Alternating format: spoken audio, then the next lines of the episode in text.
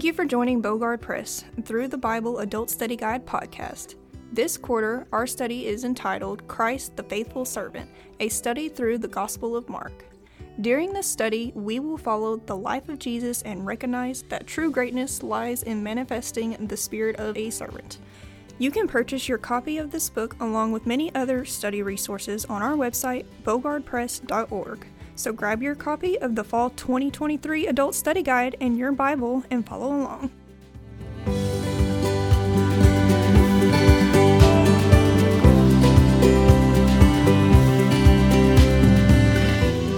The lesson for October the 22nd, 2023 is entitled The Servant's Mandate.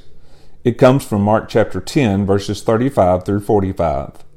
The key verse, saying, Behold, we go up to Jerusalem, and the Son of Man shall be delivered unto the chief priests and unto the scribes, and they shall condemn him to death, and shall deliver him to the Gentiles, and they shall mock him, and shall scourge him, and shall spit upon him, and shall kill him, and the third day he shall rise again. Mark chapter 10, verses 33 and 34. The application The student will demonstrate that true greatness will result only from a surrender to service. Seeking the context. Between Mark chapters 9 and 10, there is a significant leap in time in the ministry of Jesus. The other Gospels fill us in on what happened during that time. At the end of Mark 9, Jesus journeyed to Jerusalem during the Feast of the Tabernacles, which would have occurred during September and October. John chapter 7, verse 2 and 10. Jesus was crucified during Passover, which would have been during March April. So this time, often called Jesus' later Judean ministry, began approximately six months before his crucifixion. When Jesus arrived in Jerusalem, the Jewish religious leaders did everything they could to discredit and accuse him. Luke chapter 11, verse 53 and 54. On at least two occasions, they took up stones to stone him. John chapter 8, verse 59, chapter 10, verse 31. As these leaders turned up the pressure against Jesus, he turned up the pressure against them, pointing out their hypocrisy and devilish works. These encounters became so severe, and because it was not yet time for Jesus to be given into their hands, Jesus left Jerusalem and moved his ministry into the wilderness area beyond the Jordan, on the east side of the Jordan River. Matthew chapter 19 verse 1, John chapter 10 verse 40. This period of Jesus' ministry is often called the later Perean ministry, named after this uh, region.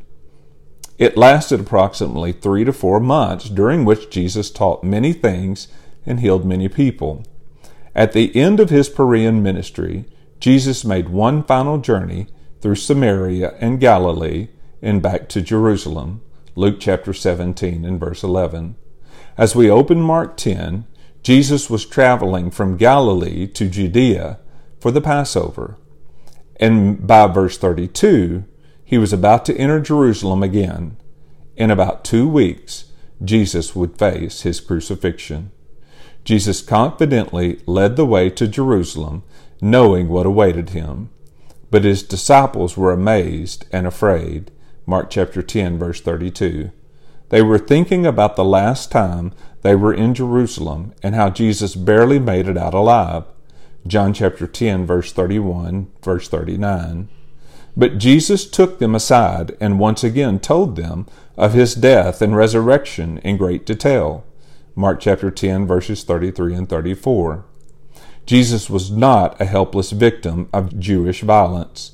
He was the Christ whom God delivered by his determined purpose and foreknowledge. Acts chapter 2, verse 23. He willingly laid down his life for us. Our lesson for today occurred on Jesus' last journey to Jerusalem. He responded to a selfish question from James and John, teaching the disciples and us that true greatness comes from being a servant. But his talk was not cheap. He would prove what he said with his life. What struggles do you have serving others? Searching the text. Number one, a selfish question. Mark chapter 10, verses 35 through 40. And James and John, the sons of Zebedee, come unto him, saying, Master, we would that thou shouldest do for us whatsoever we des- shall desire. And he said unto them, What would ye that I should do for you? And they said unto him, Grant unto us that we may sit one on thy right hand and the other on thy left hand in thy glory. But Jesus said unto them, You know not what ye ask. Can you drink of the cup that I drink of, and be baptized with the baptism that I am baptized with? And they said unto him, We can. And Jesus said unto them, Ye shall indeed drink of the cup that I drink of, and with the baptism that I am baptized withal, shall you be baptized. But to sit on my right hand and on my left is not mine to give, but it shall be given to them for whom it is prepared. It was very telling of the disciples to look at the three occasions in which the Lord predicted his suffering and death and how they responded each time. Peter rebuked the Lord after the first time, Mark chapter 8 verse 32, and the disciples argued among themselves over who was the greatest after the second, Mark chapter 9 verses 33 and 34. Then we have this time when James and John asked the most selfish question. I am not sure what James and John heard as Jesus told the disciples of his death and resurrection.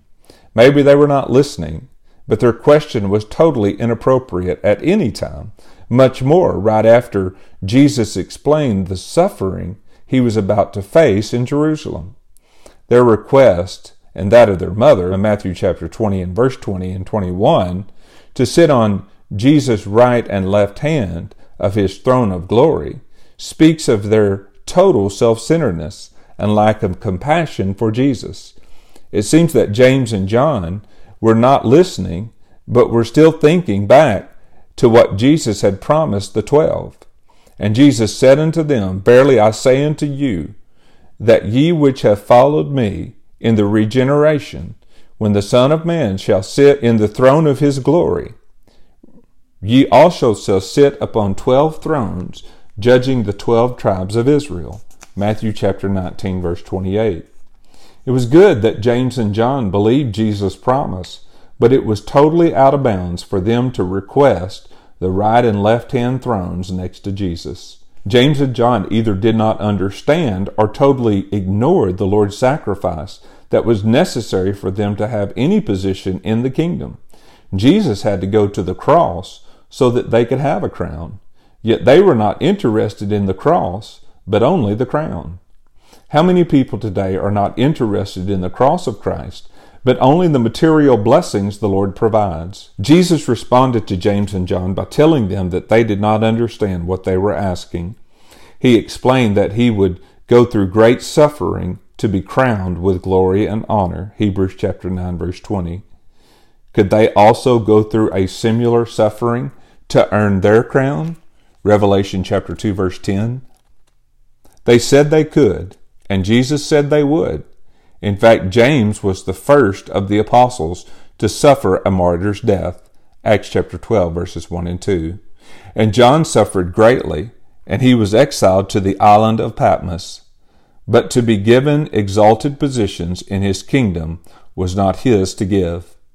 Only to those whom the Father deemed worthy of such exalted positions shall they be given. Matthew chapter 20 and verse 23. We should be appalled by James and John's selfish question. Here Jesus was telling them how he would die for their sins so that they could be saved and be privileged with a throne in God's kingdom and all they could think about was themselves and their position in the kingdom. But are we equally disgusted with our own selfishness? I will be the first to admit that I think of myself too much and my Lord too little. How many times do I pray for my own needs in comparison to giving thanks for Christ who died for me? How many times am I quick to take care of my own needs but neglect to care for others in need? Can you relate? Can you describe something selfish you have done lately? Number two, the greatness of service. Mark chapter 10, verses 41 through 44. And when the ten heard it, they began to be much displeased with James and John. And Jesus called them to him and saith unto them, Ye know that they which are accounted to rule over the Gentiles exercise lordship over them, and their great ones exercise authority upon them. But so shall it not be among you. But whosoever will be great among you shall be your minister, and whosoever of you will be the chiefest shall be servant of all. When the other apostles heard what James and John had asked, they were understandably displeased. But their displeasure had nothing to do with the nature of the question itself, but that James and John had tried to weasel ahead of them. These men needed a good dose of humility, and we all do. So the Lord seized upon a teachable moment and taught the apostles about true greatness in God's kingdom. It has nothing to do with position of authority, but service. Like many today, the apostles were following the wrong example. They thought that God's kingdom would work like the kingdoms of the world. There were lords and servants and masters and slaves. In fact, the slaves outnumbered the citizens in the Roman Empire. Obviously, citizens were regarded greater than the slaves, so much so that division later caused problems in the churches. Ephesians chapter 6 verses 5 through 9. The lords and masters had all the power and authority, and the slaves had no choice but to obey. Greatness was found in the position you held. But so shall it not be among you. Mark chapter 10 and verse 43. With these words, Jesus said that the kingdom of God does not operate like the world. For Jesus to say that greatness in the kingdom was being a minister or a servant, he was being totally counterculture. This had absolutely not been heard of before. But Jesus' rule says if you want to be great, be a great servant. If you want to be the chiefest, number one, then humble yourself to become the lowliest of servants. Interestingly, Jesus used two synonyms relating to servanthood in verses 43 and 44. In verse 43, he used the Greek word diakonos, which can refer to a high ranking servant, as in a government official. Romans chapter 13 and verse 4. But in verse 44, he used the Greek word doulos, which always referred to a lowly servant. Greatness can be had by any act of service, but to be the greatest, one must become a lowly servant to all. Believers are more often called doulos, servants, even though it goes against the grain of the world. To be truly great, you must submit to serving all others. Using the old cliche, we live in a dog eat dog world where the norm is to step on whomever is necessary to reach for the top. For those of us who have worked in the world among the unsaved and ungodly, we know what that is like. Unfortunately, the same behavior shows up too often among God's people in churches. It has brought great sadness to my heart as I have witnessed such in associational meetings as men posture for positions or in churches as the same politicking occurs. It seems that we have not learned this lesson well enough. In God's eyes, servants are greater than those in authoritative positions. Can you think of someone who shows their greatness by being a great servant? Number three, Jesus' example. Mark chapter 10, verse 45. For even the Son of Man came not to be ministered unto, but to minister, and to give his life a ransom for many. Jesus ended his sermon on greatness by pointing to how he had and would practice what he preached. Jesus did not come into the world to be served, but to serve, and his greatest act of service was giving his life as the ransom price for our redemption. He paid for our sins with His life so that we could have eternal life. On the night before His crucifixion, while observing the last Passover, Jesus showed this serving principle by washing the disciples' feet. John chapter 13, 1 through 17. Interestingly, they had been arguing over who of them was the greatest. Luke chapter 22, verses 24 through 27. Washing feet was one of the lowliest tasks in Jewish culture, and only the lowliest of servants performed it. When Jesus had finished, he asked a poignant question Know you what I have done to you? John chapter 13, verse 12. Then he explained that he, being their master and Lord, had washed their feet.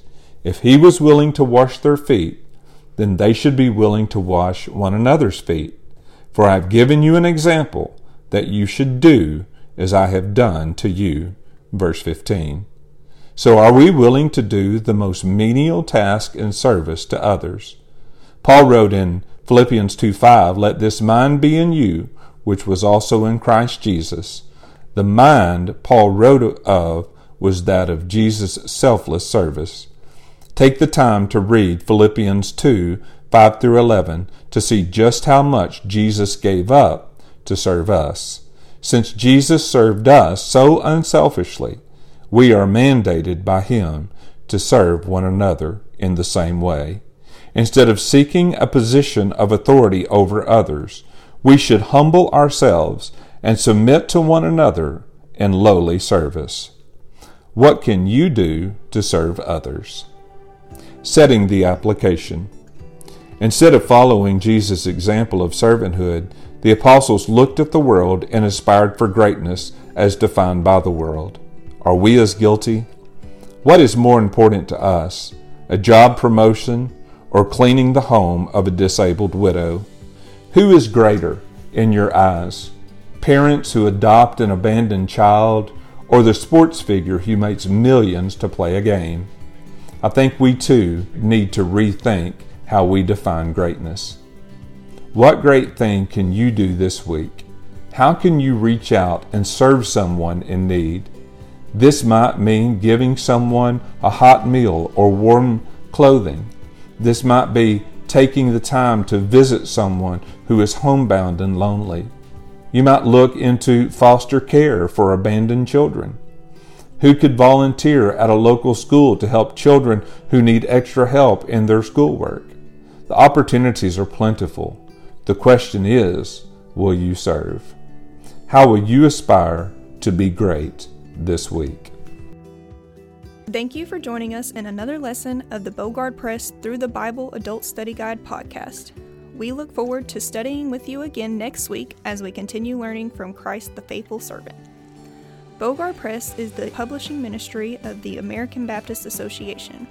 We exist to equip churches with the resources they need to carry out the Great Commission. These resources include Bible study materials for preschoolers through adults, including Sunday School, Children's Chapel, Baptist Training Course, Bible Challenge, and Vacation Bible School.